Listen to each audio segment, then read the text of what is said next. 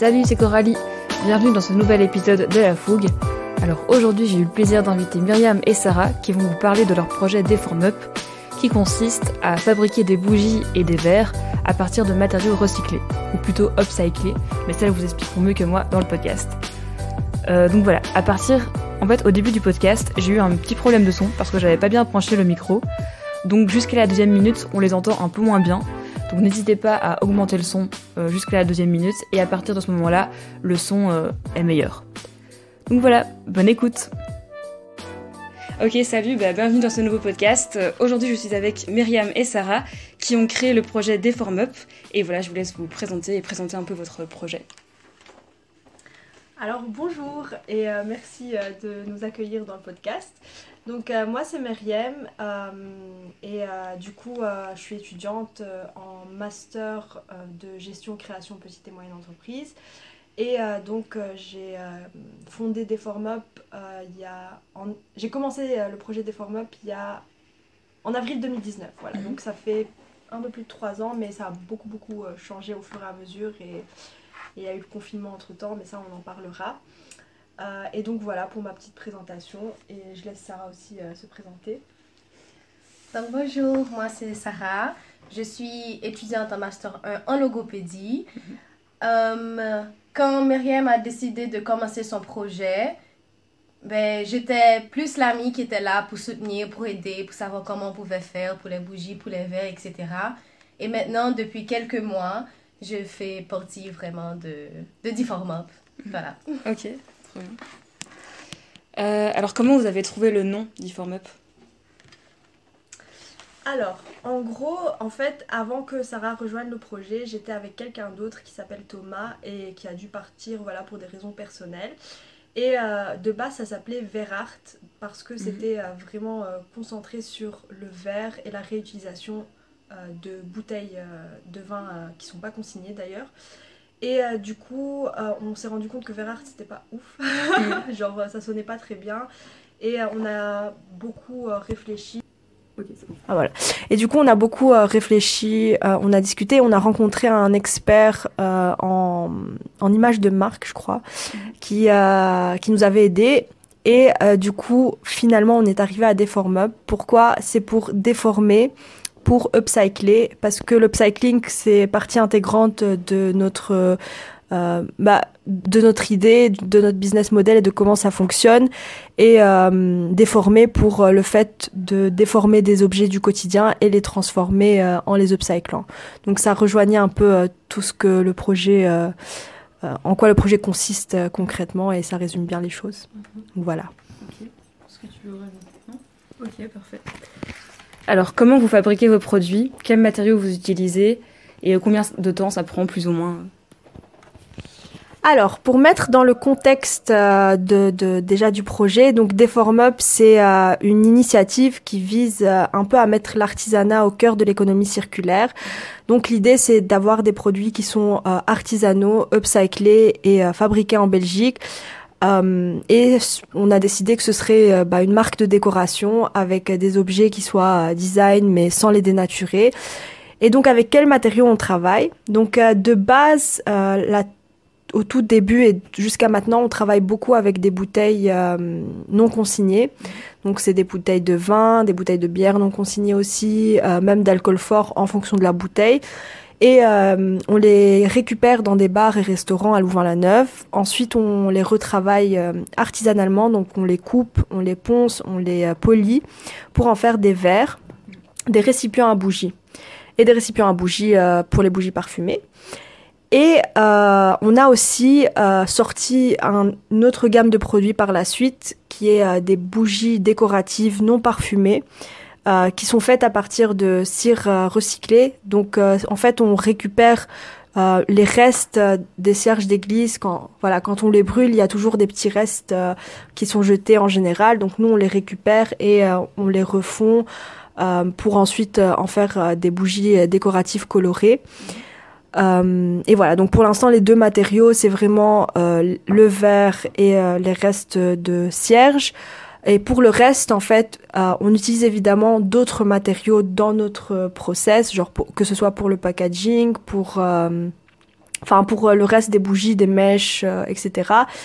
par contre, on fait vraiment super attention à ce que ça reste un maximum local dans le sens où pour nos bougies parfumées, euh, et ça on en parlera aussi avec tous les tests qu'on a fait, on voulait utiliser la cire recyclée dans les bougies parfumées, mais ça fonctionnait pas parce que le parfum se diffusait pas bien, que ça avait quand même une odeur forte, et donc on a cherché une cire végétale 100% euh, naturelle, euh, mais qui soit qui vienne de pas loin en gros. Et donc on en a trouvé une en France, euh, donc un fournisseur qui a sa propre culture, euh, avec qui on travaille. Et donc euh, et on fait aussi avec donc les mèches idem qui viennent de d'Europe. Enfin même le packaging est tout recyclable ou recyclé.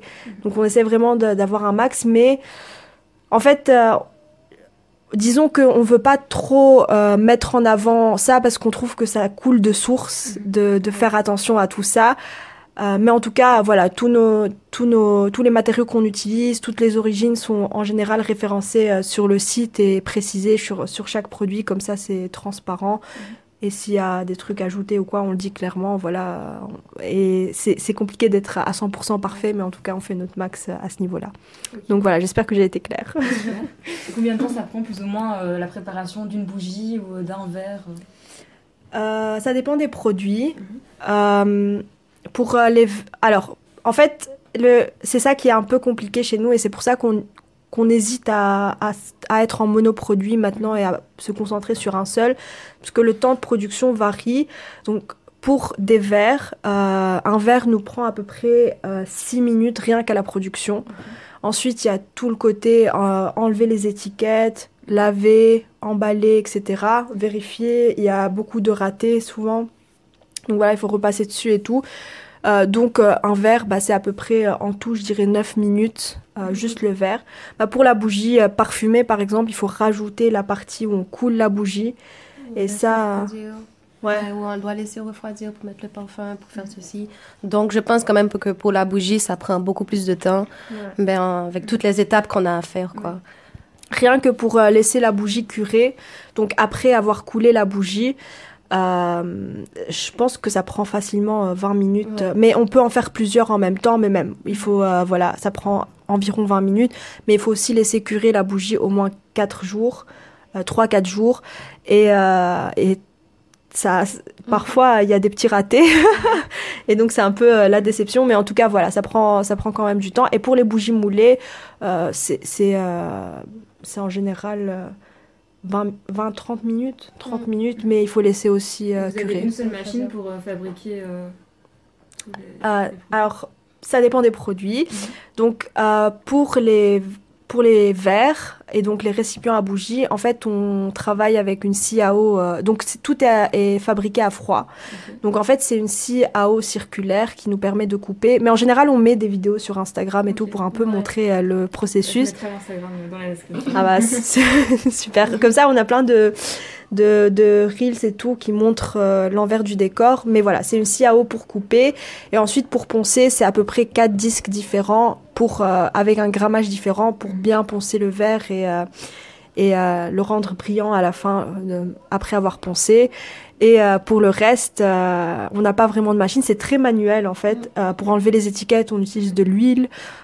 pour, pour laver euh, ouais, voilà. Et ah oui, et pour le coulage, euh, mm. bah on le fait euh, à manuellement en fait, avec comment on appelle ça? Ça. C'est comme une grosse casserole spéciale pour les bougies, pour couler du coup. Voilà, un grand récipient où on coule. Et évidemment, il y a un thermomètre, machin, on doit faire attention et, tout. Donc euh, ça dépend des, produits, mais le matériel, euh, bah, on a des machines plus performantes. Et en fait, on a un atelier à Cour-Saint-Étienne mhm. où là, on, produit les verres et les récipients à bougies. Euh, et le reste, on le fait un peu à la maison, genre bah, discuter, enfin surtout faire les bougies, on le fait ici. Mhm. et oui, toutes les réunions et mhm. tout, ça dépend. Mais on fait beaucoup à l'incubateur aussi. Mais toi, tu n'as jamais encore été à l'incubateur. Mais voilà, en général, on fait aussi des réunions euh, à l'incubateur. Euh, Est-ce que vous êtes dans le financement de vos machines euh, fabriquer Oui, nous, en fait, on a reçu. donc, on a été. on a eu trois bourses. Mhm. Donc, il y avait la Fondation pour les générations futures. Donc, c'est une bourse de prototypage. qui nous a permis notamment de financer les parfums et les machines. On a eu une bourse de la Fondation Louvain mhm. qui nous a aussi aidé à financer bah, oui, le reste des parfums et, et aussi des fonds de roulement pour les loyers, etc. Et on a eu une bourse de, de l'incubateur qui nous a aussi aidé euh, au tout début pour acheter euh, les premières machines qu'on utilisait. Donc euh, la plupart, c'était des subsides qu'on a eus et puis le reste, c'est notre poche qu'on prend. Donc voilà. Pas trop bien. Alors, donc du coup, j'ai vu sur votre Instagram que, que c'était important de, de, trouver le sens dans votre projet. Et et selon vous, enfin, est-ce que c'est important de trouver du sens dans chaque projet qu'on lance? Pourquoi et comment vous avez trouvé euh, le sens euh, de votre projet? C'est une question. Euh, oui, enfin, alors avoir du sens dans son projet, je pense quand même que c'est très important. D'autant plus que, surtout dans, dans aller dans dans une aventure entre guillemets ou dans une expérience comme celle-ci.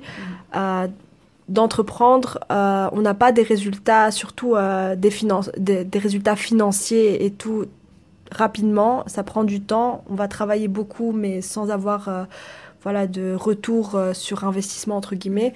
et du coup, il faut vraiment être, je pense, passionné pour avancer et continuer. Mhm. moi, je vais parler de moi-même, et après, si tu veux, tu peux dire ce qui voilà, le sens que tu as par rapport à ce projet-ci. Euh, mais moi, personnellement, c'est que de un, je voulais pas suivre la voie des grosses euh, entreprises. Enfin, je sors d'un, je sors, euh, je vais être diplômée en gestion et beaucoup commencent à travailler dans les grandes multinationales, etc. Ça, ça ne m'intéressait pas et je voulais vraiment faire un petit projet, mais qui, qui, qui ait vraiment du sens et qui soit euh, voilà, qui, me porte euh, tout au long euh, de, en tout cas au début de ma carrière. Donc il y avait ça aussi. Et puis au fur et à mesure, bah, j'ai développé vraiment un intérêt pour l'économie circulaire. parce que mon mémoire c'est à ce sujet et même en général bah, je trouve que c'est chouette en fait d'utiliser ce qui existe déjà et de l'améliorer pour en faire quelque chose de beau et euh, puis l'artisanat, bah, je, suis d'origine tunisienne et euh, en Tunisie, c'est très, très, très euh, valorisé. Et tout ça a fait que je, bah, Deform est un peu né, a beaucoup changé au fur et à mesure, mais c'est ces trois volets qui l'ont mis beaucoup d'importance. C'est moi, je voulais avoir un projet qui, me porte et en même temps bah, mettre de l'artisanat dedans et mettre l'économie circulaire en même temps. Je trouvais ça trop chouette.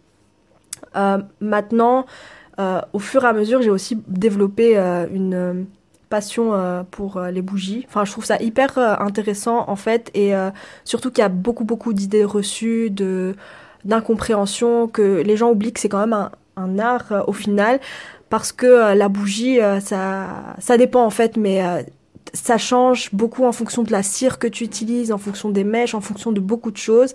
Et donc, euh, arriver à avoir un bon résultat, c'est pas facile et c'est un peu challengeant et je trouve ça assez chouette.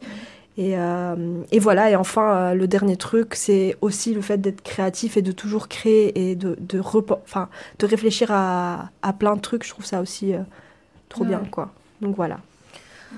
Moi, de mon côté, ce qui m'a toujours impressionné avec ben, avec le déformant, puisque je suis venue quand même pas mal de temps après, c'était surtout le niveau de la créativité, le niveau créatif, quoi. Donc, on a une bouteille de vin de base que nous, on a l'habitude, on va, OK, on va la jeter. Mm-hmm. Donc là, c'est se dire, non, OK, maintenant, on va couper, on va créer des verres. Maintenant, on peut avoir des verres. Ah, ça serait bien, on peut avoir maintenant des bougies. Après, il y a des bougies. Après, il y a des vases. Donc, il y a tellement de trucs qui peuvent venir. Il y a tellement cet aspect créatif que je trouve vraiment top. Et aussi le côté artisanal ben, je pense que nous toutes les deux, on est quand même des personnes assez artistiques, on aime dessiner, on aime peindre. Et je pense que, pas directement, mais au fur et à mesure aussi, on va un peu plus mettre aussi le côté artisanat dans le projet d'Iformop que... Voilà, ce que je trouve vraiment bien, quoi, ce que je trouve cool. Ok, trop chouette. Euh, alors j'ai vu sur le site que les bougies étaient upcyclées. Alors est-ce qu'il y a une différence entre le recyclage et l'upcycling ou le... ouais. Alors, très bonne question. Euh, la, différence entre euh, le recyclage et l'upcycling, c'est qu'en général, le recyclage euh, est quand même assez énergivore, même si ça reste très très bien. Mais euh, vaut mieux upcycler quand c'est possible que de recycler. L'exemple tout bête, c'est que quand tu prends une bouteille, des bouteilles de vin, euh, pour un kilo de verre, bah, c'est à peu près 300 à 500 grammes de CO2 qui est dégagé. Euh, c'est des transports qui sont lourds, donc euh, encore plus, c'est beaucoup d'eau qui est consommée, etc. Je veux dire, c'est toujours mieux de le recycler, mais si on peut le réutiliser, donc euh, le truc, c'est que nous, quand on produit, bah, on produit à froid, donc il n'y a pas beaucoup de chaleur qui est dégagée. C'est très, euh, on, utilise de l'eau qui est réutilisée plusieurs fois, disons. On, ça, on est en train de le faire, mais calculer exactement nos quantités utilisées. Mais ce qu'on sait d'office, c'est que c'est beaucoup moins que si ça avait s'est recyclé. Et donc, euh, bah voilà, l'upcycling, c'est vraiment très peu d'énergie consommée. Euh, et plutôt détourner euh, l'objet de son utilisation initiale plutôt que complètement le transformer euh, pour en faire absolument donc pas le faire fondre mais plutôt bah, trouver une façon de le couper de le remanier pour que ça, ait une autre utilisation. En général, l'upcycling qui va très très loin, c'est juste prendre un objet comme des boîtes de conserve. Euh, et alors, euh, bah, tu en fais un pot de crayon ou quoi, c'est de l'upcycling. Voilà, transformer en autre chose sans, sans vraiment dégager beaucoup d'énergie ou. Euh, enfin, voilà. De... Donc, c'est. En fait, euh, je sais pas si tu connais ça, mais il y a ce qu'on appelle la dynamique des trois R. Donc, c'est réduire, réutiliser et ensuite recycler. Et donc, on te dit tout le temps. Bah, la première étape, c'est vraiment de, de diminuer un max sa consommation, donc d'éviter les trucs qui servent à rien. La deuxième, bah, c'est euh, de réutiliser, donc de trouver une manière, et ça, c'est l'upcycling. Et la troisième, c'est recycler, disons que c'est euh, l'alternative finale dans le meilleur, euh, dans ce cercle-là. Et du coup, nous, euh, bah, réduire, c'est un truc qu'on veut faire parce qu'on essaie de réduire quand même un maximum, mais on, on, on réutilise quoi. Des bouteilles de base, c'est recyclé. Bah, nous, on, ouais. on, met une case plus haut et on se dit, OK, on va les upcycler. Pour l'instant, le haut des bouteilles, c'est toujours recyclé. Parce qu'on, mais plus tard, bah, on veut en faire des lampes éventuellement. Et donc là, à ce moment-là, ce sera 100% réutilisé. Mais on commence petit à petit. quoi. Donc okay. voilà. Trop bien. Euh... Non, non, ça va. Ok. Euh, alors, quels sont vos, les produits qui se vendent le mieux euh, dans votre boutique Ah ouais. Donc, c'est quel produit? Euh, Du coup, ouais, c'est euh, les bougies à bulles. Donc, euh, c'est des bougies avec des petites boules qui, qui sont pas mal parties à Noël. Ouais. Mais en fait, euh, aussi, ce qui se passe, c'est que nous, euh, en ce moment, on touche beaucoup d'étudiants et c'est plus dans leur euh, gamme de prix, -hmm. en fait, les bougies comme ça. et oui, c'est ceux-là. Et puis, il y a les verres Lola, je crois. Ouais. Les verres Lola, donc c'est les euh, tu vois la couleur verte là. -hmm. Donc c'est des verres euh, de, c'est des bouteilles de vin, je crois c'est du rouge ça. Mm. C'est des bouteilles de vin rouge coupées et ça fait euh, un lot de quatre verres. Ça c'est ce qui est le plus parti. Et puis, euh, ce qui est un peu compliqué à, à, de dire ce qui parle le plus ou moins, parce que aussi les verres, par exemple, on en sort plein de, de modèles différents. Genre, on n'a pas toujours les mêmes modèles, c'est en stock limité, quoi. Ouais. Donc, il euh, y en a qui sont partis, mais on en a vendu une seule série. Donc, ouais. euh, mais en général, oui, c'est les verres et les bougies bulles qui partent. Ah, et Donna aussi, la bougie, la femme. Ah, ah, ouais. Et euh, on a une bougie à buste de femme mm -hmm. que tout le monde demande en général, mais je la mets pas encore sur le site euh, pour plusieurs raisons. on peut en parler. tu veux en parler? Non, mais, mais en gros, en fait, euh, disons que j'ai pas envie de mettre. Je, je, la vends en exclusivité à mes copines quand elles me le demandent. En général, c'est des amis qui demandent. Ah non, il y a même des, des garçons, enfin des mecs qui, qui ont acheté. Mais euh, ça me dérange qu'il y ait un seul type de corps en fait. -hmm. Et euh, du coup, euh, surtout que c'est un corps un peu, enfin voilà, très. parfait quoi. Ouais, idéalisé, voilà. idéalisé, voilà. Et, euh, et, du coup, euh, bah, j'attends quand même d'avoir plusieurs modèles de corps différents pour la mettre, parce que euh, surtout, ça rejoint pas du tout mes valeurs de mmh. mettre un seul type de corps. Et c'est pour ça que j'ai mis un pack pour la Saint-Valentin où il y a deux. Parce que voilà, mmh. les gens les voulaient quand même et tout, mais j'ai pas du tout mis tous les modèles en ligne et je crois même, j'hésite à la supprimer complètement, mais je réfléchis. Voilà. Soit je, je, sors plusieurs, soit je supprime complètement du site mais ça, on, on va y, y, penser, quoi. Ouais, Donc voilà. Ok. Euh, alors, vous, avez, vous, en avez peut-être déjà un peu parlé, mais comment vous avez rejoint l'incubateur?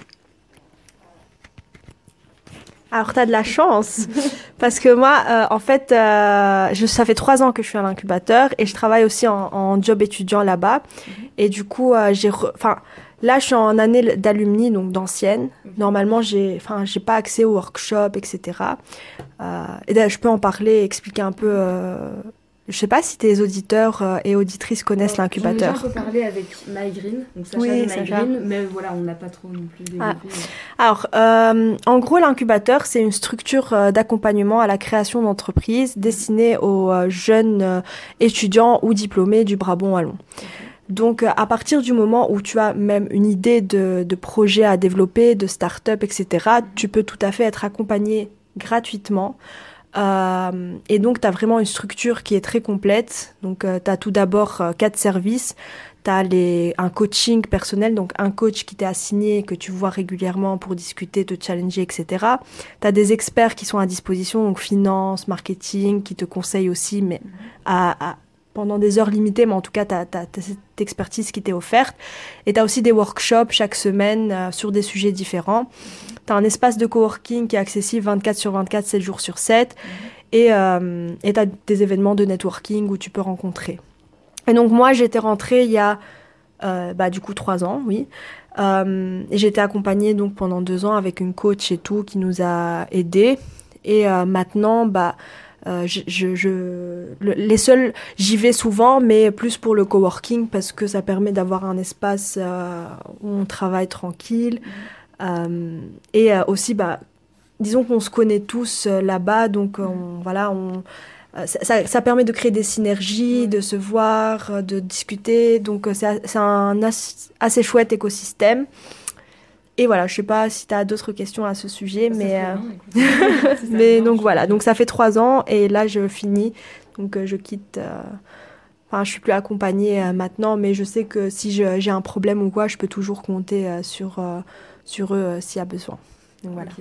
Et sinon, ils acceptent euh, tout type de projet, genre euh, un podcast ou quoi par exemple Ah, alors oui, parce qu'il y a déjà un projet de podcast, euh, donc euh, oui, oui, tu peux tout à fait rentrer. Il y a deux, euh, en fait, il faut juste remplir un formulaire en ligne et tu Mhm. passes par une interview. Donc il y a deux périodes pour postuler. Donc avant le, en octobre, Mhm. avant octobre, donc tu déposes ton dossier, mais tu peux le déposer maintenant. Et euh, une autre rentrée, c'est euh, en février. Donc il y a deux rentrées où tu commences à être incubé, mais tu peux postuler n'importe quand. Mais c'est juste que tu sauras si tu es accepté ou pas en octobre ou en février, dépendamment de la période où tu postules. Mais oui, oui, tous les projets. Et il n'y a pas besoin d'être... euh, Enfin, il y a beaucoup de gens qui pensent qu'il faut être très avancé.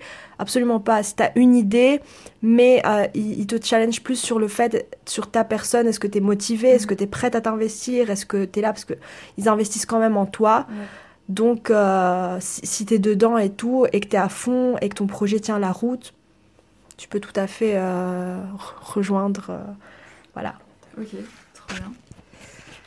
Euh, donc vous avez commencé, en, tu m'as dit en 2019, euh, un peu avant le confinement, c'est ça? Et donc, euh, est-ce que vous avez eu un- directement un bon lancement ou est-ce que ça a pris plus de temps euh, à démarrer? Alors, euh, non, en fait, nous, on a, on a commencé très, très, très, très doucement. Au début, euh, on, on réfléchissait beaucoup à- au concept et tout. Disons qu'on a vraiment, vraiment commencé en 2020. Sauf que, qu'est-ce qui se passe? Il y a le confinement. Et, euh, et du coup, à ce moment-là, bah, on avait, on a, en fait, ce qui est aussi compliqué avec ce projet, c'est qu'il nous fallait un atelier. Genre, on Mhm. pouvait pas avancer si on n'avait pas d'atelier et si on n'avait pas où produire. Le moment où on cherchait à trouver un garage, un endroit et tout, il y a eu le confinement, donc on était enfermés, on pouvait rien faire. Euh, et je te laisse expliquer pour les tests de bougies. Du coup, on en a profité pour faire autre chose. Mais en fait, c'est que avant le confinement, je sais que l'idée des bougies, elle, elle était déjà là. Donc, on voulait déjà faire des bougies. Donc, on avait déjà commencé à chercher les cires, etc. Et on avait trouvé des cires. Et le confinement est arrivé. Et boum, plus aucune nouvelle du producteur. On, a- on pouvait, ben, on n'avait pas le choix. Donc, on s'est dit à ce moment qu'on va aller chercher de la cire recyclée, voilà, dans les églises pour créer ben, les, les bougies de décoration. Et à ce moment, pendant le confinement, on le faisait ensemble. Donc, c'était le testing de Ah toutes oui. les bougies avec quelle cire. Donc, on a eu de la cire de soja, la cire recyclée, 50% recyclée, 50% soja, 100%. Ah, on a eu tous les. On a, on a fait tout ce qui était possible pour, pour trouver un mélange qui, qui allait bien. Donc, oui, c'était surtout pendant le moment du confinement qu'on a pu savoir exactement comme y avait quelle cire qu'on voulait faire la bougie parce qu'avant c'était un peu un peu compliqué. Après quand tout a recommencé on a pu re- avoir des nouvelles de Du, du, fourni- du ouais. fournisseur qui voilà c'était déjà mieux comme ça. Mais au- pendant le confinement on a c'était pas facile. Donc à ce moment c'était vraiment concentré sur les verres à prendre des, des photos des verres à à trouver tout ce qu'on pouvait faire en fait pour les verres En fait, on, Voilà. on a juste trou- cherché à faire des trucs en interne qu'on pouvait, vous qu'on pouvait plus produire, donc on cherchait Ouais. à faire des prototypages et tout.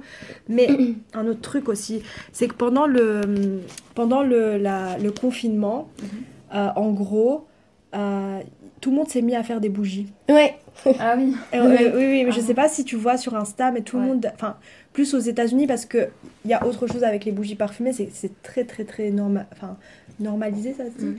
Enfin, pas normalisé, mais il y a beaucoup de normes en fait. Ouais. Euh, Il y a beaucoup de législation, enfin une grosse législation et euh, voilà des, des limites et c'est tant mieux parce que voilà il peut, ça peut être dangereux et tout, ce qui n'existe pas aux États-Unis. Euh, et euh, donc euh, tout, je voyais tous les small business sur Insta et tout, c'était des bougies, ouais des bougies parfumées. Et donc qu'est-ce qui se passe? Parce que du coup il y avait une tendance, donc les gens aussi en Europe ont commencé à faire des bougies mais pour eux-mêmes. Il y en a qui ont sorti, commencé à penser à sortir des marques, rupture de stock de toutes les cires vrai ouais de Ah toutes les mèches, il n'y avait plus rien. Genre, c'était impossible. Mais même les... et ce qui se passe, c'est que, bah, confinement, bah, euh, les cultures de, de, de cire végétale se sont arrêtées. Donc, il y avait plus de, de cire euh, partout. Donc, à un moment, on avait même dû... euh, on trouvait plus, quoi. Mhm. Genre, euh, on trouvait plus de, de cire.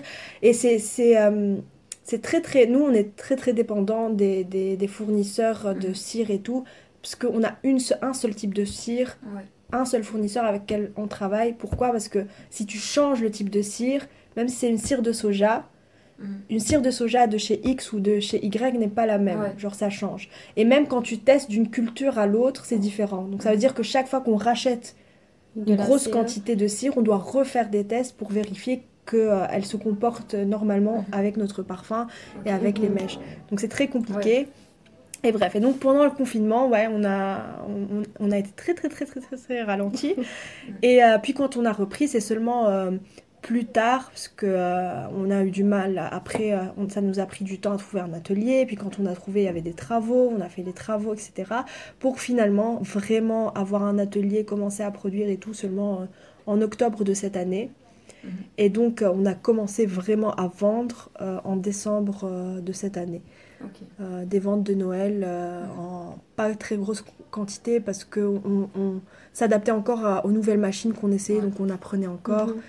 Donc voilà, ça a pris du, ça a pris, euh, du temps quoi, à se lancer au final. Mais voilà.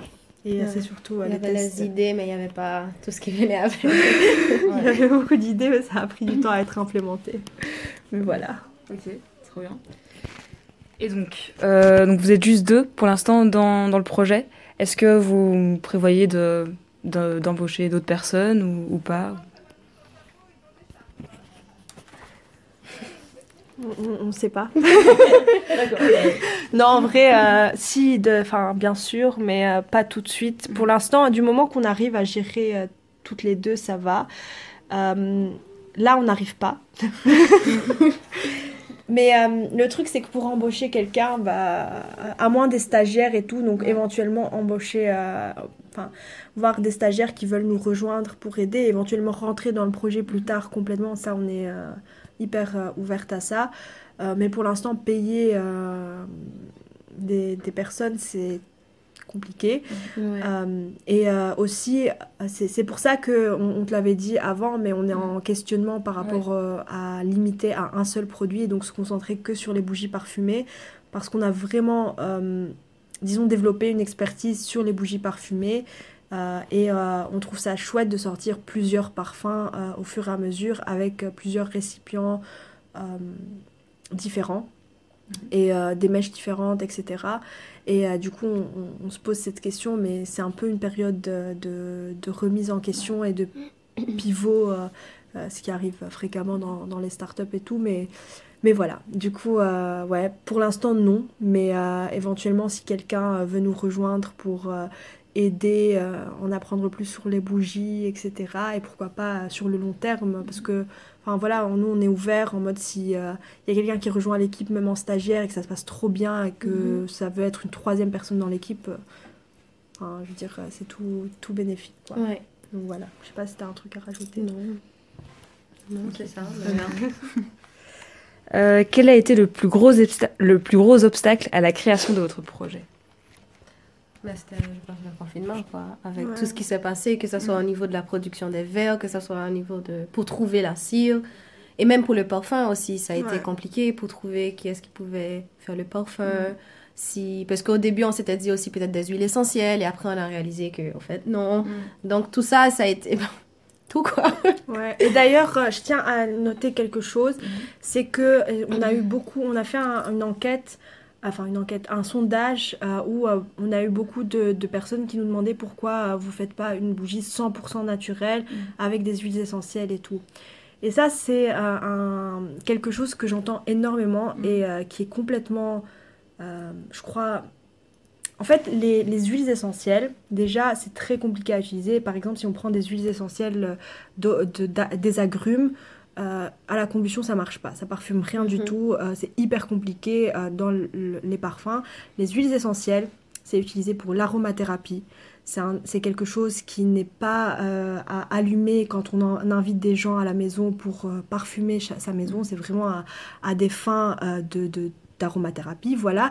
Et ça doit être développé par des aromathérapeutes qui sont spécialisés, qui sont diplômés, ce qu'on n'est pas du tout. Donc euh, franchement, lancer des bougies 100% naturelles avec des huiles essentielles, au début on y pensait et au fur et à mesure on s'est rendu compte que euh, c'était une très très euh, mauvaise idée et c'était même hypocrite de notre part de sortir quelque chose dans lequel on n'est pas des experts et on s'y connaît pas. Maintenant, sur le long terme, si on a envie de travailler avec des aromathérapeutes, enfin, franchement, même moi, j'y pense, je me dis ce serait super intéressant de sortir une gamme pour ça. Mhm. Mais encore une fois, c'est des bougies qui sont pas euh, faites pour les femmes enceintes, qui les enfants peuvent pas les respirer. Enfin, c'est des trucs, euh, enfin, c'est des trucs. C'est assez spécifique et c'est tricky, mais on voit tellement sur internet des 100% naturels partout, 100% naturels, mais les gens comprennent pas que c'est le 100% naturel, c'est ceux qui sont les plus allergènes. Mm. Donc la bougie parfumée qu'on fait, il y a des allergènes dedans. Mm. Et ça vient des produits naturels et pas des produits euh, synthétiques. Parce que c'est normal, on est allergique à certains trucs, on est mm-hmm. allergique à pas d'autres. Et donc il y a, beaucoup de mots qui sont diabolisés. Mm. Il y a beaucoup de... Et c'est juste des euh, conceptions erronées de, de, la bougie et euh, de sa composition. Donc voilà, un parfum, c'est pas mauvais. enfin, disons qu'une bougie allumée, c'est pas dangereux et tout. Faut pas l'allumer plus de 4 heures. Il y a, des. Mais 100% naturel ou euh, pas 100% naturel, nous, on, on, a une composition qui est mixte, du naturel et pas. Et je pourrais en parler pendant des heures parce que c'est très compliqué, mais naturel, c'est très euh, néfaste pour l'environnement dans le sens où c'est pour faire une huile, ça ça consomme beaucoup. Il faut beaucoup de pétales de rose pour faire euh, de l'essence de rose. Donc, euh, donc voilà. Du coup, c'était un, peu, une petite parenthèse sur les bougies naturelles. C'est hyper intéressant. Euh, est-ce que vous avez une petite anecdote drôle qui s'est passée un peu dans vos débuts, dans le projet ou, ou autre? Oula. Mais je pense qu'une une anecdote drôle qu'on peut essayer d'expliquer, c'est nos aventures pour les réseaux sociaux, quoi. Ah on, est, on essaye d'être sur TikTok, mais en vrai, c'est pas facile parce ah qu'on s'est dit, en, vrai, on a plein d'idées, on sait exactement. mais on se dit, on sait exactement ce qu'on va faire. Et je pense qu'il y a deux semaines, donc il y a le jeu, euh, un jeudi, on s'est dit, OK, on va se réunir, on va faire facile, c'est TikTok, quoi. Et au fait, il était 11h du soir, on était crevés. il n'y avait pas un TikTok qui était bien, quoi. Et en, vrai, ça. Mais tout ça, ça a l'air super simple quand même quand on voit des vidéos ou bien quand on voit des personnes qui buzzent pour, on va dire, rien du tout. Mm-hmm. Mais en vrai, c'est super compliqué. C'est quand même un gros challenge aussi au niveau des réseaux sociaux. Donc, si on parle pas de la production, si on parle pas de tout ça, ben, une anecdote drôle, c'est vraiment le nombre de photos qu'on prend, le nombre de vidéos qu'on prend. Mais Ouais. sur notre téléphone, je pense qu'il y a que ça maintenant. Et ben, ça prend quand même pas mal de temps pour faire des, des TikTok. Donc voilà, c'était. Et je sais pas si tu as un autre truc à raconter sur la Non, ouais, production. c'est vrai ou- que les TikTok c'est bien parce qu'on. Enfin, moi je suis pire, elle, euh, toi tu te débrouilles assez bien. Mais moi, tu vois, les, les doublages de voix et Ah tout, oui. j'arrive jamais, hein, je suis Ouais. tout le temps décalée.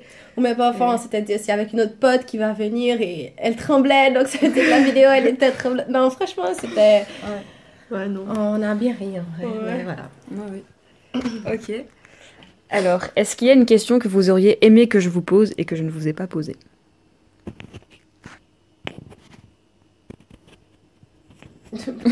Si vous savez pas, c'est pas Euh, grave, non, on passe je à la suivante. On a mais- parlé de. Ouais, On non. a parlé de tout. C'est Ok. une bonne question ça. Ouais. mais, euh,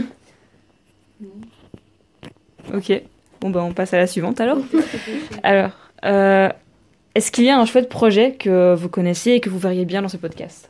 Que je pourrais. Ah, moi, plein. Oui, oui, forcément, à l'incubateur, j'imagine que t'en connais plein. Euh, alors, euh, eSign, je sais pas si tu connais, c'est euh, une application pour euh, apprendre la langue des signes via une intelligence euh, artificielle. Ils se sont lancés là sur Facebook et ils essaient de créer une communauté. Il y a euh, Wonder, c'est Ouais. une boisson euh, énergisante. Ah bah voilà, une boisson euh, énergisante euh, pour aider à la concentration. Mhm. Bah du coup Sacha, il est déjà passé. Je peux t'envoyer une liste. Mais il y a vraiment beaucoup. Il y, a- il y a- il y en a qui font euh, à l'incubateur vraiment regarde sur le site. Mhm. Euh, je sais pas si tu as déjà été. Oui, déjà Voilà, tu regardes sur le site de l'incubateur, il y a énormément de projets. Mais voilà, les deux que moi j'aime beaucoup, c'est Wonder. Ah, il y a Bike euh, Recycling aussi, Ouais.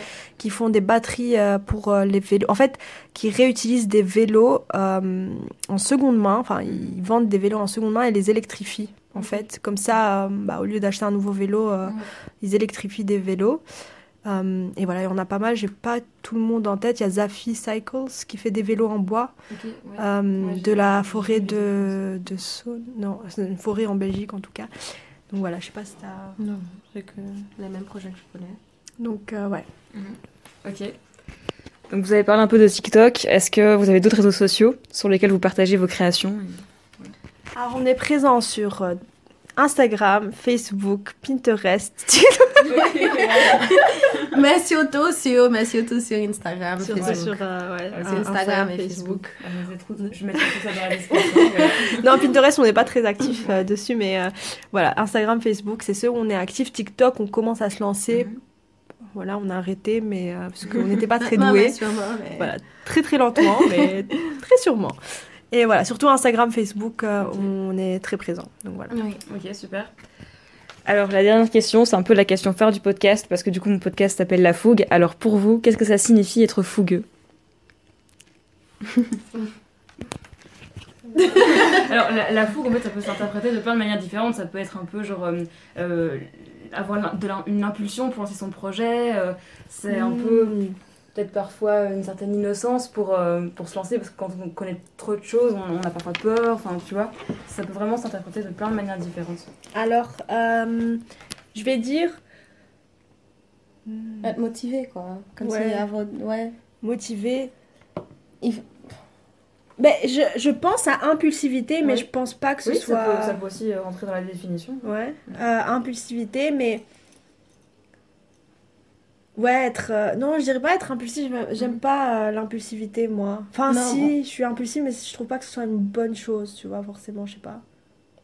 Je dirais pas ça, quoi. Mais moi, c'est juste que fougueux, c'est vraiment être motivé et ne pas se laisser, ben, ne pas se laisser, je sais pas, avoir par d'autres trucs, quoi. Tu sais que tu as un objectif et tu fais tout pour arriver à... ce- Voilà, Ah être déterminé, être Ouais. motivé, avoir une ligne droite et tu Ouais. suis cette ligne droite, quoi. Et Mm. pour moi, c'est ce que ça veut... Bah, c'est ce que j'imaginais quand... C'est une bonne explication. C'est, je pense comme Ouais. elle. ok, parfait. Ben voilà, ben merci d'avoir répondu à toutes ces questions. Et, euh, et voilà, merci. Salut. Merci à toi. Merci.